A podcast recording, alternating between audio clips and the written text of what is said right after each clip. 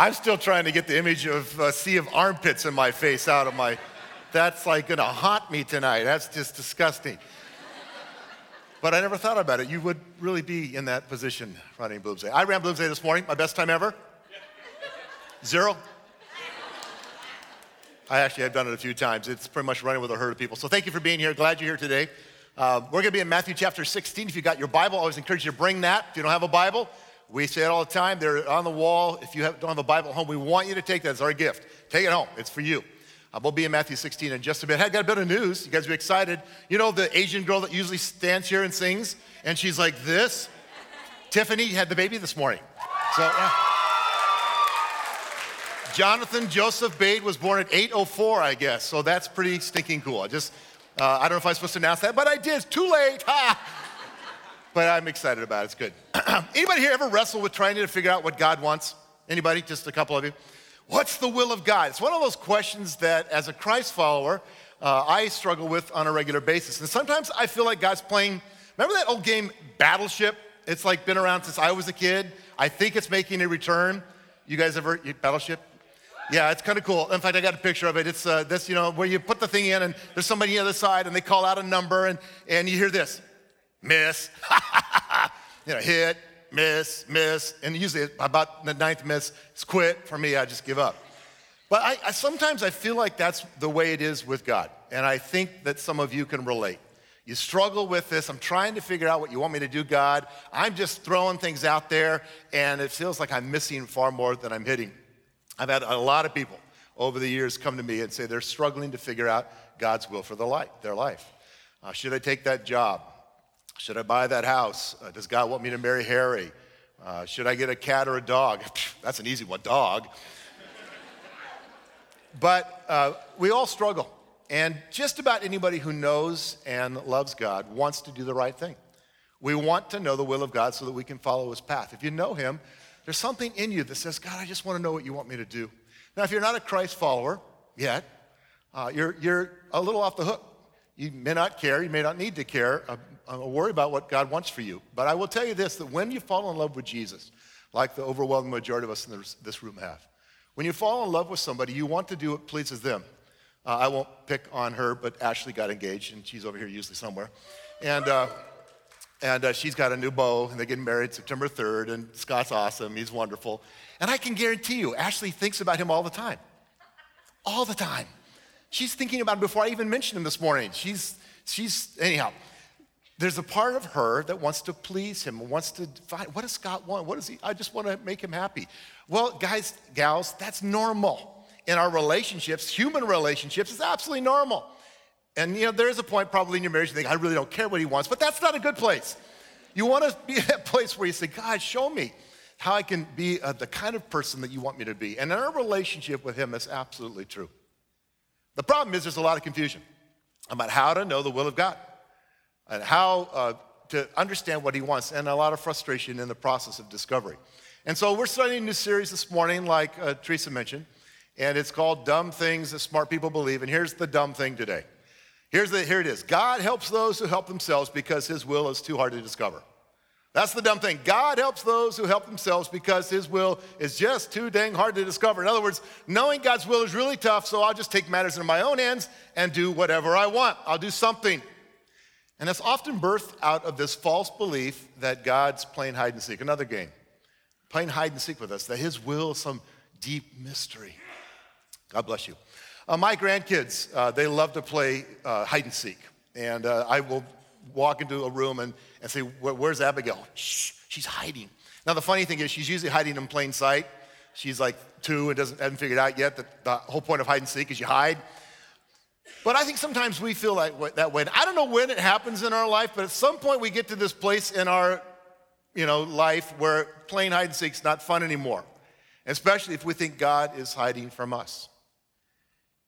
And what complicates things for us is that we often think that, you know, discovering God's will is, is challenging, or we fall into some um, things that we think, well, maybe this is the path. For instance, some of you look for a feeling. You believe that to find the will of God really based, is based on feelings. Look, I've got goosebumps. It must be God. It just feels right. I'm sure it's what the Lord wants. The problem with that is that feelings are often unreliable. Jeremiah 17 9. The heart is deceitful above all things. Jeremiah said, Man, our hearts are not really that trustworthy. Now, once we get saved and we're sanctified, we're, we're being developed into Christ followers and God's changing us, our hearts become more like Him. That's the process. But we still wrestle with this tendency to be human.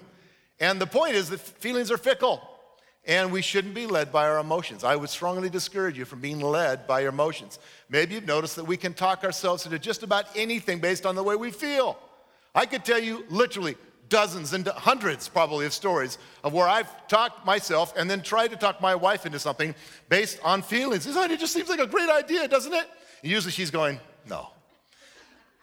But we can talk ourselves into things if we try. Many years ago, I had a couple come to me. In fact, it was when I was at a life center. This was a long time ago. And uh, they were convinced uh, that God wanted them to marry each other. Here's the problem they were already married to other people. So uh, the guy says, You know, I'm you know, I'm, I'm going to leave my wife and I want to marry her. And she says, I'm going to leave my husband and marry him. And here's what they said uh, it's almost a direct quote It just feels right. It just feels like God. And I told them, uh, No, let me take you to 1 Corinthians 7, where Bible makes it very clear that's not God, it's not His will, it's not His plan, and yet they refused to budge. Why? Because they felt their feelings were trustworthy. Feelings matter. I'm not saying feelings have no value, they do matter. What I'm saying, though, is they're not a good foundation for any life altering choices or decisions. Do you hear what I'm saying?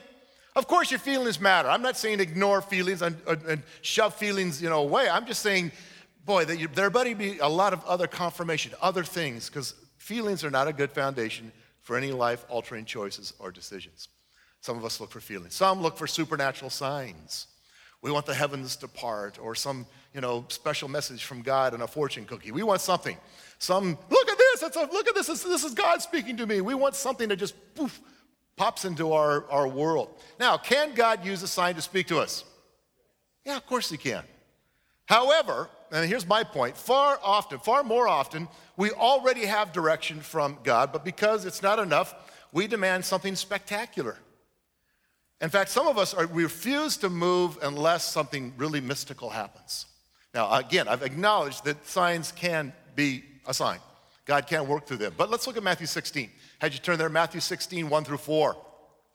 The Pharisees and the Sadducees, those are the religious guys of the day, came to Jesus and tested him. They did not like Jesus. They were always testing him and tested him by asking him to show them a sign from heaven.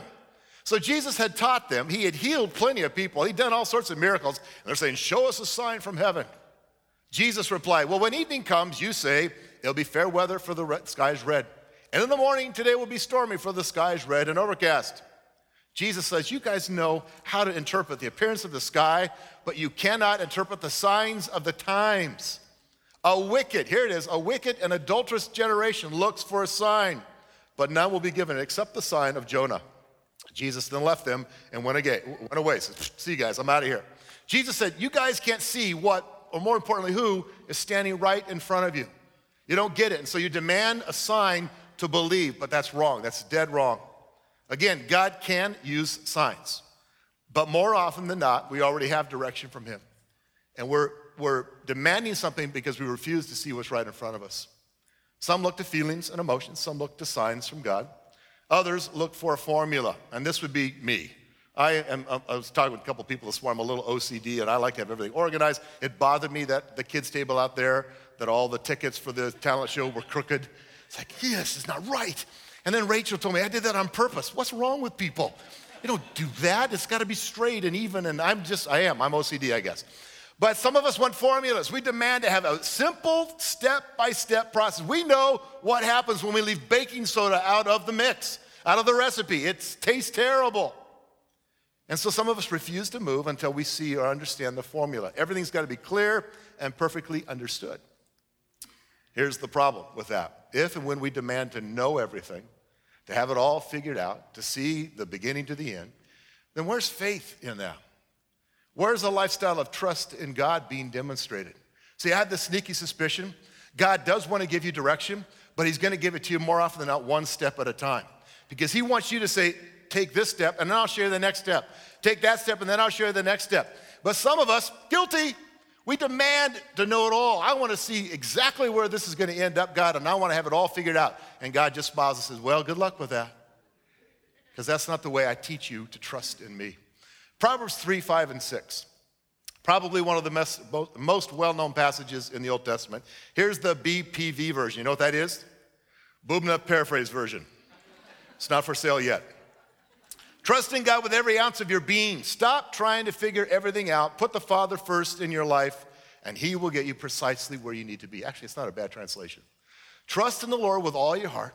Lean not on your own understanding. In all your ways, acknowledge Him, and God will direct your steps. He'll get you right where you need to be. We want a formula.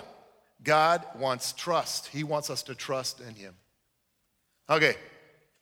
Bubna, you said it's dumb to think that it's hard to discover God's will, but it just Sounds like you made it really hard. I can't trust or, on feelings. I shouldn't always look for signs, and it's definitely not going to be a formula. If that sounds pretty hard to me, well, I want to show you. Take the next uh, 10, 15 minutes. I want to show you some ways that you can discover the will of God. It's not a formula, but these are things that are very important for you to understand and remember. And I, I, in fact, I promise you this if you get these three things, it will help you immensely.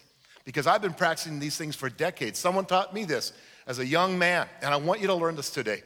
How do we get there? What can we learn? What do we need to understand? First, humble yourself and ask God for wisdom and direction.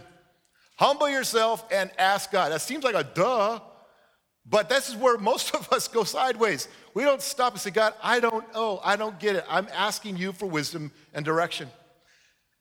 Did you know that what God wants most with you is a relationship? Did you know that? Way more than the stuff He has planned for you to do, and He does have things planned for you to do. God wants to be in relationship with you.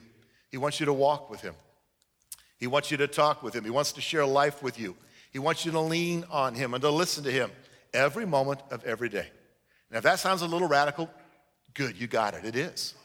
That's God's plan, though. Every moment of every day, if, if we, can you imagine how different our lives would be? And this would be me as well. If every moment of every day I just lived in that place where I'm leaning and listening, and everything about my life is focused and centered on Him. Why does God want us to live that way? Well, because he knows our limitations. He knows that we can't do what he wants us to do or become the, the people, the person that he wants us to become without him. God knows. He knows our flesh. He knows you better than you know yourself. And he knows that there's no prayer, there's no hope of you ever getting there where you want to be, where he wants you to be, becoming the person he wants you to become without him. And so he develops this relationship with us because he wants us to lean into him and to listen to Him and to walk with Him and to have this connection with Him. So, the path to discovering the will of God in your life is a path of relationship. And in fact, in the context and safety of that relationship, God wants you to ask for wisdom and guidance. James 1 5. If any of you lacks wisdom, hello. If any of you lacks wisdom, you should ask God, who gives generously to all without finding fault, and it will be given to you. I love that last part of that who gives generously. God's not stingy with his wisdom. He gives it to all, every one of us who ask, without finding fault. He's not saying, I'd love to give you help, but you're a real idiot. You know, I, would love to help you out, but how many times am I going to have to tell you that that's not God? Without finding fault, and it will be given to you. But what's our part?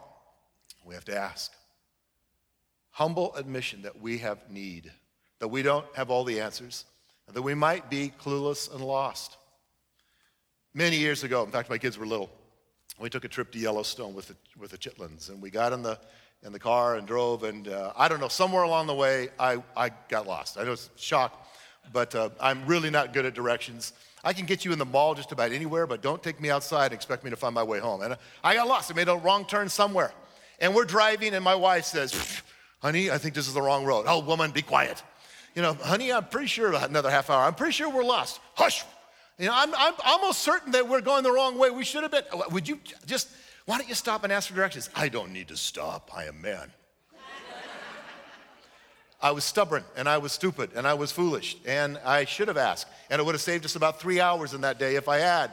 And my kids in the back seat complaining and, and they're with their mother. So that's now everybody against me. That's not a fun place to be. If I had just stopped and asked for directions. Listen, if you are lost, if you're clueless, if you're wandering around in circles in life and you're thinking right now, I really don't have any idea what God wants me to do, here's where you begin. Stop. Stop and ask for guidance. because God wants to help you. Don't ask your manicurist. Don't ask your bartender. Don't even ask your pastor first. Ask God. Start with the right person. James 1:5, you should ask God. Okay, so I ask God, how does God begin to reveal his plans to us? Well, I'll give you a few things for consideration. God uses his Holy Spirit. I love the song we sang this morning, Holy Spirit, come. God uses his Holy Spirit. The Bible says that we become temples of the Holy Spirit. The Holy Spirit dwells within us. And here's a promise Jesus gave in John 16, verse 13 to 15. He said, The Spirit of truth, the Holy Spirit, will come and listen and guide you in all truth. He will not speak of his own words to you, he will speak what he hears, revealing to you the things to come and bringing glory to me. The Holy Spirit has unlimited access to me, to all I possess and know, just as I have everything with, uh, in the Father. And that is the reason I am confident of this, that he will care for my own, for my own, for you, and reveal the path to you. Jesus said the Holy Spirit's to get you where you need to be. He's to reveal the path to you. So God uses the Holy Spirit. God uses sometimes others. I mentioned don't go to your pastor first, but such often he does use people, people such as godly leaders or pastors or mentors in your life. Hebrews 13, 17, you can check that out on your own. God can use other people to speak to us.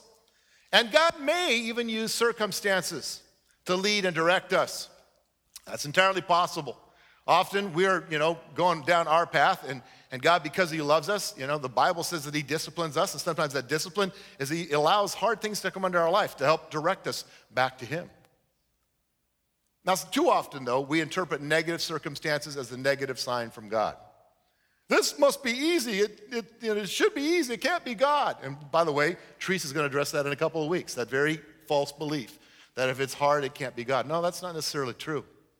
But the big idea here is what I need you to know is that God wants you to ask for direction. He wants you to ask for guidance. And here's the promise that we can rest in. It's found in Psalm 25 9. Love this. God guides the humble in what is right and teaches them his way. Humble. God guides the humble in what is right and teaches them his way. So when we ask God, God can use the Holy Spirit, He can use others, He may even use circumstances but one of the most often missed ways that God directs us is the second thing I want to land on today, is that God's will is revealed in his word. God's will for you and me is revealed in his word in many ways, in thousands of ways. God has already revealed to us in the Bible what he wants for us to do, the life he wants us to live. He make, he's made it very clear. God's committed. He really is. He's committed to leading and guiding us along our journey. And he wants you to know his plans for you more than you want to know. And so he has given us a lifetime of direction in the Word of God, a lifetime of direction in the Bible. Psalm 119, 105. The psalmist said, Your word is a lamp to my feet and a light to my path. God, your word is a lamp to my feet and a light to my path. Your word illuminates the, the way I'm, I'm supposed to go. And one of my big concerns as a pastor who loves dearly the church and loves this church is that we have forgotten the godly habit of really investing in the Word, of letting the Word become a part of our lives. And I'm not thinking of any of you, I'm not looking at you, I'm just kind of see the lights right now. But some of us, I have to wonder do you pick up the Bible besides Sunday to bring it to church? Do you spend time, invest time in reading, studying, meditating on the Word of God? I have a friend came to me some time ago, and he said, You know, I don't know too. My wife, she's driving me crazy. And he didn't mean it in a good way. And I smiled I said, I know, man, you might not want to hear this, but what does the Bible say? Have you looked to the word for any direction? And here's his immediate reply was, man, Bubna, I don't need any biblical, practical Bible quotes. I just, I need to figure out what to do here. And I said, oh, you mean biblical, practical quotes like Ephesians 5.25? Husbands, love your wives. You must love them as Christ loved the church, and he gave his life for it. Pretty practical. The Bible says, guys die. Or maybe even practical like Galatians 5:13. Do not use your freedom to indulge the flesh, rather serve one another humbly in love. Pretty practical. Or maybe if she's been mean and acting spiteful and cruel, which was his complaint, maybe practical like this, what Jesus said in Luke 6:28. Bless those who curse you and pray for those who mistreat you. You see, I challenged him to use what the Bible has already provided in terms of guidance in the way we're to live with people around us. You see, here's the way it works We're to dig a well in the Word of God.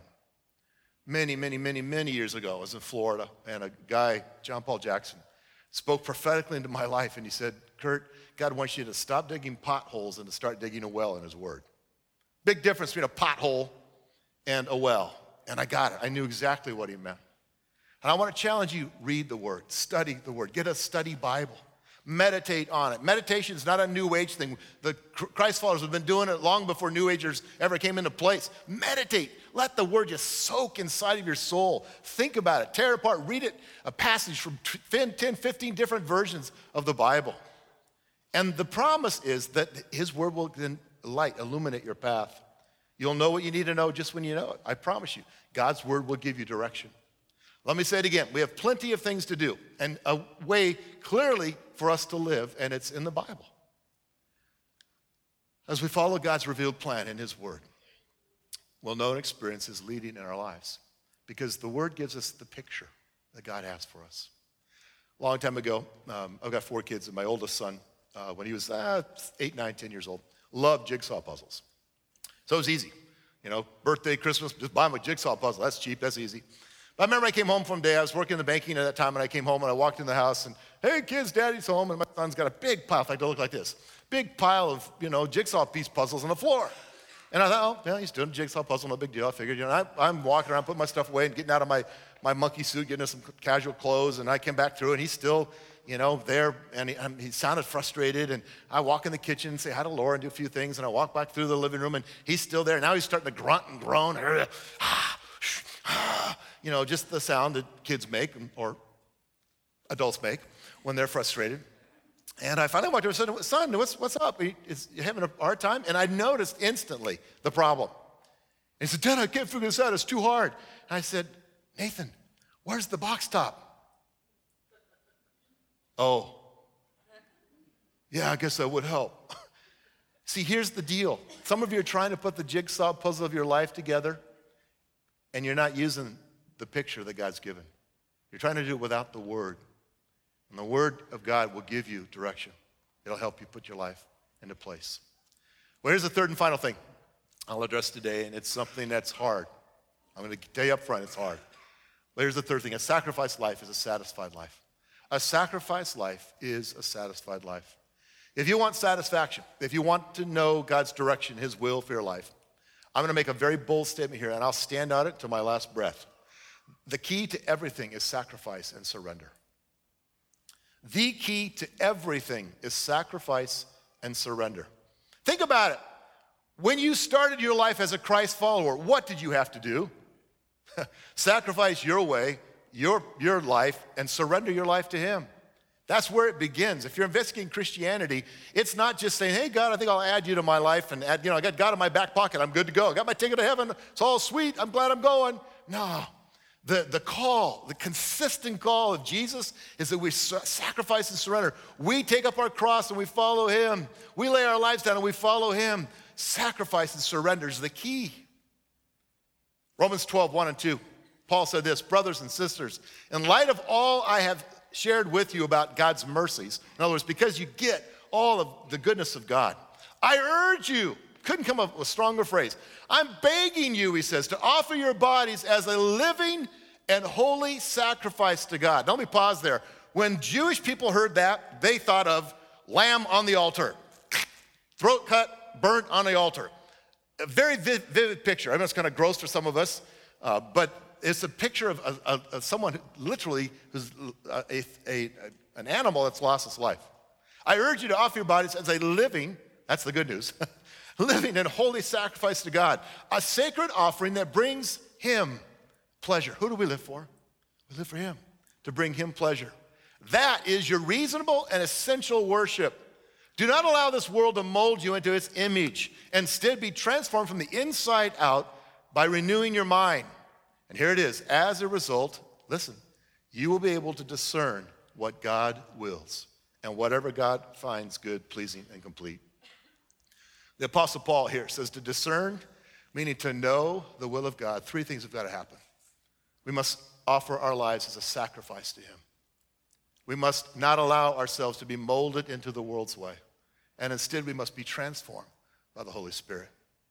That's what He's teaching. here in Romans 12.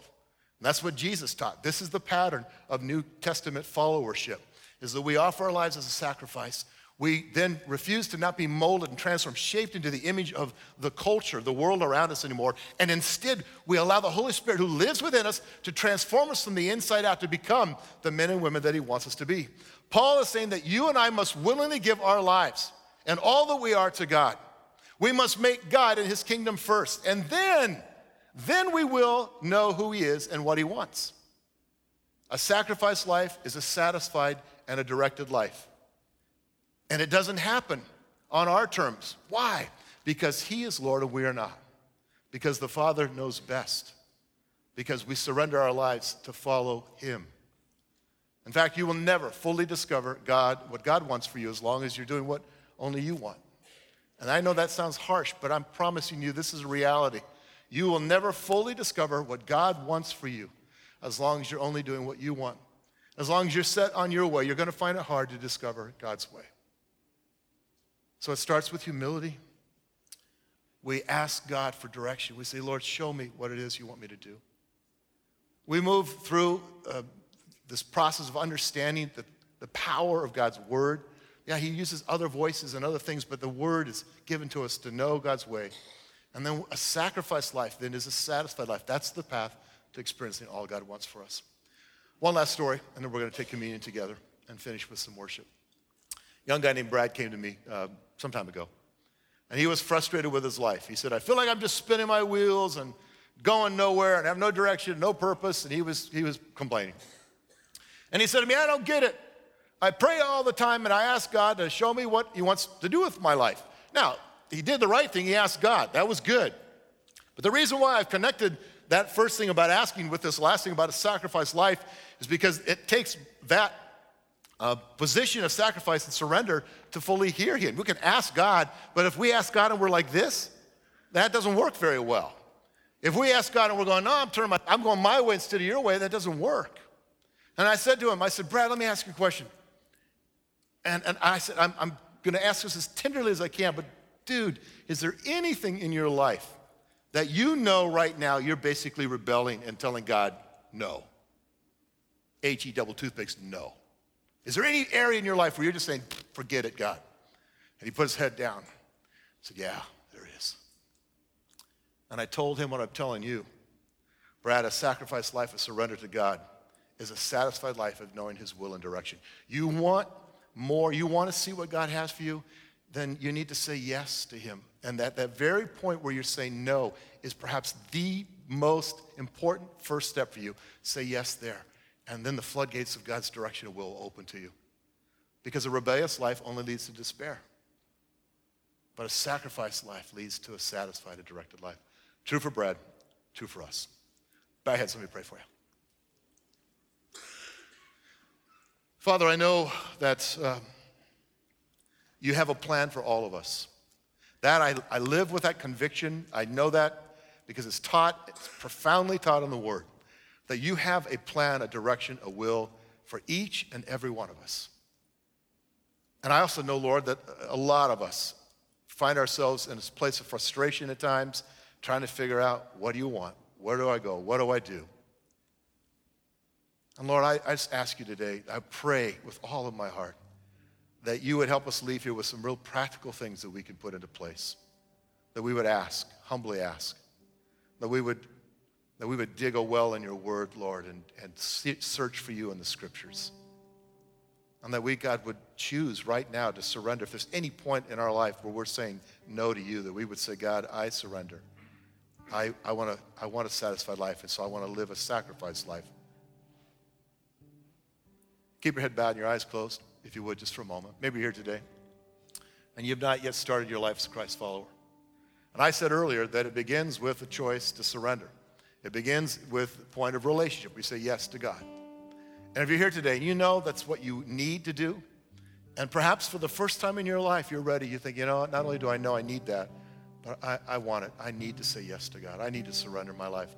I, I want Him. I need Him. The Bible says that when we come to that place and we surrender, we say yes to Him.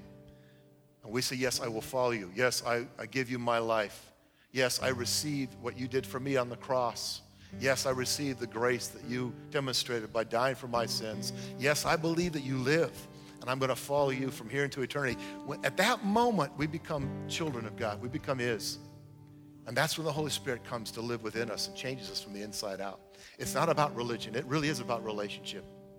But if you're here today and you're ready to make that choice, and you're ready to say yes, I'm going to pray a very simple prayer. And I'm going to ask you just to make my words yours. In your own way, to say, Yep, God, that's what I want. And God hears this prayer. Listen, Father, forgive me. I have sinned, I have failed, I've gone my way, and I'm ready to say yes to you. I'm ready to surrender to you. I get it. I need a Savior. I need you. And so I ask you to come into my life, and I surrender my life, my past, present, future, it's yours. And from this point forward, from this moment on, I'm yours. I will follow you. Thank you for choosing me. Thank you for loving me. And right now, I dedicate my life to you. Now, if that's you, that's what you want. Just say, yep, God, that's, that's, that's what I long for. And I know you still have, what does this mean? What's it going to look like? Listen, we'll journey with you. But this is your beginning, just in your heart. It's the moment you said yes, then you became a part of the family of God. And all of heaven rejoices now. Lord, thank you for those that made this decision in this room or watching online. Thank you, God, for the many hearts that you've challenged today where we recognize immediately places of rebellion and resistance in our life where we said no to you. And I pray, God, that today we'd leave here transformed and ready to say yes. I pray it in Jesus' name. Amen. Let's stand together. We've got about 10 minutes left or so, and uh, I kept this short today because I want us to take some time to do this we're going to do communion together. And if you're a guest today, uh, we have open communion. You don't have to be a member to participate. Um, this is for Christ followers. And the way we do it at Eastpoint, we do it this way to really make it not a lot of pressure on anybody. Rather than passing a tray along and making somebody feel awkward, what do I do? Do I take it? I don't know if I do take it, should I take it? And, and we also do it this way during worship because we, uh, we've got tables. There are two up front here, and I think there's five along the back. You'll see the candles. Just go to, go to the light. But we'll find on these tables two different types of trays. There's a sealed cup, you peel it back, and there's a wafer there. Then there's a double cupped, and the wafer's underneath. And on over there against the wall on a stool, there's even gluten free.